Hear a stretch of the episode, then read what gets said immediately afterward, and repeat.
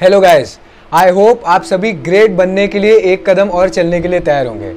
आज की बुक का नाम है डीप वर्क डीप वर्क जिसे कैल न्यूपोर्ट ने लिखा है, ये बुक जैसा टाइटल सजेस्ट करता है, वैसी ही है।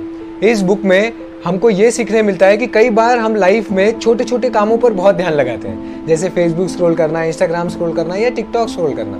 बट जो हमारे लिए सही में इंपॉर्टेंट है, उन पर सही से फोकस कर कर काम करने को डीप वर्क कहा जाता है। तो डिस्ट्रैक्शंस और सेमी डिस्ट्रैक्शन को अवॉइड करके और डिटेल्स पर पूरा फोकस करके हम लोग डीप वर्क कर सकते हैं। हम ये भी सीखेंगे कि अनप्रोडक्टिव काम को करके कैसे हम प्रोडक्टिव बन सकते हैं और क्या चार तरीके होते हैं जिनसे हम डिस्ट्रैक्शन से बच सकते हैं। अब खुशखबरी ये है कि डीप वर्क कोई बाय बर्थ सीख कर नहीं आता है, बल्कि ये एक बहुत आसानी से सीखी जाने वाली स्किल है। आप में से कई लोग होंगे जो कई बार मोबाइल खोलते हैं टाइम देखने के लिए और फिर उसे लॉक करके रख देते हैं और टाइम ही नहीं देखा मतलब हम इतने ऑटो पायलट मोड पर चले गए हैं डिस्ट्रैक्शंस को लेकर या मोबाइल को लेकर, कि वो खुलता है और हमें पता ही नहीं चलता है। कई बार हम मोबाइल खोलते हैं इंपॉर्टेंट कुछ चीज़ देखने के लिए और रात हो जाती है, तीन बज जाते हैं और हम किसी बिल्ली का वीडियो देखते रहते हैं। तो हम लोग इन सभी चीज़ों से कैसे बचे और कैसे एक अच्छा शेड्यूल बना सकते हैं, सबसे पहले सबसे इंपॉर्टेंट सोल्यूशन मोबाइल नोटिफिकेशंस बंद कर दीजिए। ये बिल्कुल सिंपल है। जिस समय आप काम कर रहे हैं, जिस रूम में टीवी हो, वहाँ ना बैठे। जिस जगह भी आपको डिस्ट्रैक्शन का रिस्क है सिंपल है, वहाँ मत जाइए। वहाँ पर आप इंपॉर्टेंट काम नहीं कर सकते हैं। आपका दिमाग आपको ये धोखा देने की कोशिश करेगा कि नहीं, काम तो कहीं भी किया जा सकता है, वो हर बार करेगा। लेकिन हम लोगों को ये ख्याल रखना है कि हमारा दिमाग हमसे चतुराई कर रहा है। तो हम लोगों को सही जगह पर बैठना है। हमारा एनवायरमेंट अगर फोकस्ड काम करने के लिए बना हुआ है तो हम बहुत आसानी से फोकस कर पाएँगे। आपको बहुत अवेयर होना पड़ेगा कि आपके लिए क्या काम करता है और क्या नहीं। और मैंने कई लोगों को खुद को एक बहुत बड़ी दिलासा देते हुए देखा है कि यार मैं एक मल्टीटास्कर हूँ। But multitasking is a myth आइए सुनते हैं। साइकोलॉजिकली आप अपने दिमाग में एक ही थॉट एक बार में सोच सकते हैं। या तो आप रिज़ल्ट के बारे में सोच लें या प्रोसेस के बारे में। बट अगर आप मेरी सलाह माने तो प्रोसेस के बारे में सोचेंगे तो रिज़ल्ट अपने आप आ जाएगा। एक्चुअली आप एक बार में सिर्फ़ एक थॉट सोच सकते हैं। तो दो से ज़्यादा काम कैसे करेंगे? होता यह है कि हम सिर्फ़ ये सीखते हैं कि दो कामों के बीच में हम स्विच कितनी आसानी से कर सकते हैं या कितनी जल्दी कर सकते हैं। बट बहुत प्रैक्टिस लगती है इस काम को। आपको शुरुआत में सिर्फ़ एक काम पर फोकस करने की प्रैक्टिस करनी चाहिए। जब तक ये नहीं आएगा, तब तक कहाँ स्विचिंग पॉसिबल है? लेकिन हम सीधा नेक्स्ट स्टेप पर जाने की गलती करते हैं और उसी कारण से खुद का नुकसान कर बैठते हैं। एक और बहुत बड़ा मिथ है कि मैं जब जोन में जाता हूँ, यानी जब मेरा मन होता है मूड होता है, मैं तब बहुत अच्छा पढ़ लेता हूँ। आपको शायद पता नहीं है कि माइंड एक बहुत ही टेरिबल मास्टर है। जैसा मैंने पहले बताया, वो बहुत आपको चतुराई से टैकल करता है, क्योंकि उसका बेसिक एम है सर्वाइवल जिसके लिए शायद पढ़ाई इंपॉर्टेंट नहीं है। पुराना जैसा हमारे दिमाग में गया हुआ है जेनेटिक्स में, वो ये कहता है कि आप सिर्फ़ सोए, खाए, पिए, बस, आपका काम हो गया।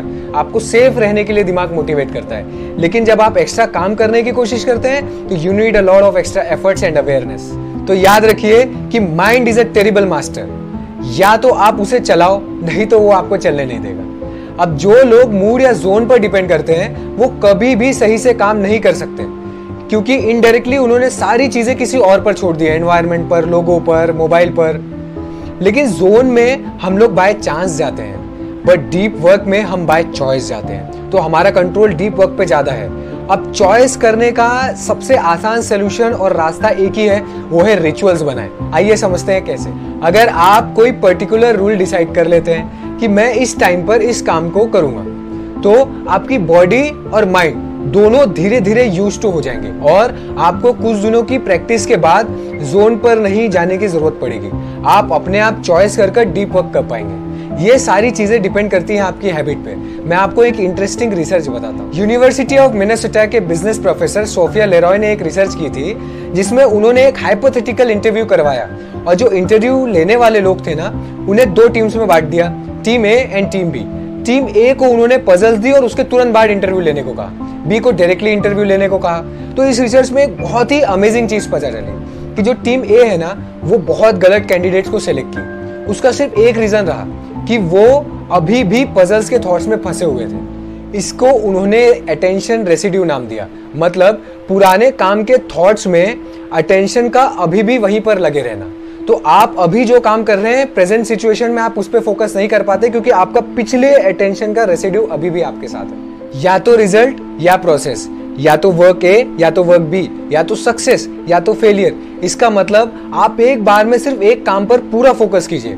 उसका मतलब आप जब भी चाहे, अपनी कोई भी रिचुअल और शेड्यूल को बनाते समय हमेशा याद रखें कि आप दो कामों के बीच में सफिशिएंट गैप ज़रूर रखें। इस गैप देने की एक बहुत ही अच्छी टेक्निक है पोमेडारो बट ये किसी और दिन के लिए रखते हैं। हम लोग इस पर डिटेल्ड वीडियो ज़रूर लाएँगे, अगर आप कमेंट सेक्शन और इंस्टाग्राम पे मुझे डीएम करेंगे। अभी वापस इस बुक पर आ जाते हैं। कंसल्टिंग फर्म मैकेजी ने 2012 में एक रिसर्च किया था, जिसमें एवरेज वर्कर 60 परसेंट से भी ज़्यादा टाइम ऑनलाइन टूल्स में बिताता है, यानी कम्युनिकेशन टूल्स में बिताता है, जिसमें से लेस देन 30 परसेंट उनके सही में काम का है। वो ऑलमोस्ट आधा समय वेस्ट कर रहे हैं बट उन्हें घर जाने के बाद ऐसा महसूस होता है कि उन्होंने तो दिन भर काम किया है। वो लगातार हार्ड वर्क कर रहे हैं। और ग्रोथ नहीं हो रही या प्रमोशन नहीं है। ऐसे स्मॉल और अनइम्पॉर्टेंट टास्क हमें टेम्परेली अकम्प्लिश ज़रूर महसूस करवा देंगे या बिज़ी ज़रूर फील करवा देंगे but growth is technically zero तो हम लोगों को इंपॉर्टेंट कामों को अपने रिचुअल्स में बहुत ज़्यादा जगह देनी पड़ेगी और जो भी अनइम्पॉर्टेंट काम है, हमको उन्हें अवेयर होकर धीरे धीरे अपने हाथ से एमिट करना होगा। अब मैं आपको डिस्ट्रैक्शन से बचने की चार सबसे बढ़िया टेक्निक्स बनाता हूँ, जो बड़े बड़े लोगों ने भी इस्तेमाल किए हैं और उनके आपको रियल लाइफ एग्जांपल्स भी देता हूँ। सबसे पहले मोनेस्टिक अप्रोच मतलब मॉन्क्स की तरह पूरा आइसोलेशन विद ज़ीरो डिस्ट्रैक्शन ये काफ़ी टफ और बोल्ड स्टेप होता है, लेकिन इसे बिल गेट्स ने 1970 में एट वीक्स के लिए माइक्रोसॉफ्ट बनाते समय यूज़ किया। सेकेंड है बाय मॉडल अप्रोच इसमें आप कुछ दिनों के लिए नॉर्मल लाइफ और कुछ दिनों के लिए मोनेस्टिक अप्रोच लेते हैं। अब इसमें इंपॉर्टेंट ये है कि इसे जेके रोलिंग ने यूज़ किया था हैरी पॉटर लिखते समय। वो क्या करती थी? वो कॉफ़ी हाउस जाती थी और बुक लिखती थी। फाइनल पार्ट के समय तो वो काम करने के लिए एक होटल बुक करती थी। वहाँ जाकर काम करती थी और फिर वापस घर आती थी। थर्ड है रिदमिक अप्रोच इसमें आप 90 मिनट के टाइम स्लॉट्स बनाते हैं, जिसमें आप एक स्लॉट में पूरा फोकस्ड और दूसरे स्लॉट में नॉर्मल और इसका साइकिल बनाते हैं। ये बहुत इंपॉर्टेंट है और आमतौर पर हम इसे बहुत आसानी से यूज़ कर सकते हैं। और लास्ट है जर्नलिस्टिक अप्रोच इसमें हम पूरे दिन में सारे सो कॉल्ड इंपॉर्टेंट कामों के बीच में अपने इंपॉर्टेंट कामों को एडजस्ट करते हैं। कई बार लाइफ में लगातार काम करते हुए हम लोगों को बीच में रेस्ट लेना चाहिए। थोड़ा ध्यान से समझिए क्या बोलना चाह रहा हूँ मैं। हम लोग या तो लगातार बिज़ी रहते हैं या खुद को फील करवाते रहते हैं कि हम लगातार बिज़ी है। दो में से एक चीज़ है।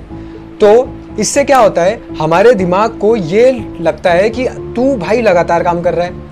उससे इफ़ेक्ट ये पड़ता है कि हमारा दिमाग हमेशा रेस्ट के पीछे भागने लगता है, क्योंकि उसके दिमाग में मित बना हुआ है कि वो लगातार बिज़ी है।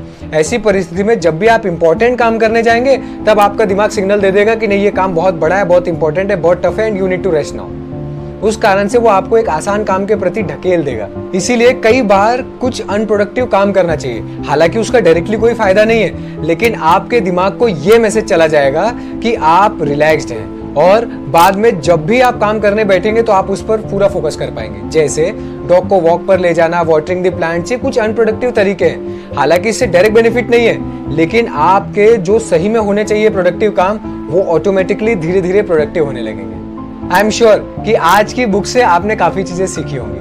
आप लोग इस बात का बहुत ध्यान रखिए कि आप जो भी चीज़ें सीख रहे हैं ना, उसे लगातार डेली लाइफ में अप्लाई भी कीजिए। आपको किसी भी बुक से रिलेटेड या किसी भी टॉपिक से रिलेटेड कोई भी सवाल हो तो आप मुझे इंस्टाग्राम पर पूछ सकते हैं। यहाँ पर हर संडे हम स्पेशल टॉपिक या बुक की समरी लाएँगे। हर वेंसडे को फेलियर स्टोरी रहेगी और डेली वन मिनट विजडम के लिए आप मुझे टिकटॉक इंस्टा और फेसबुक पर फॉलो कर सकते हैं। तो मिलते हैं नेक्स्ट वीक तब तक के लिए stay tuned and let's make the greatness common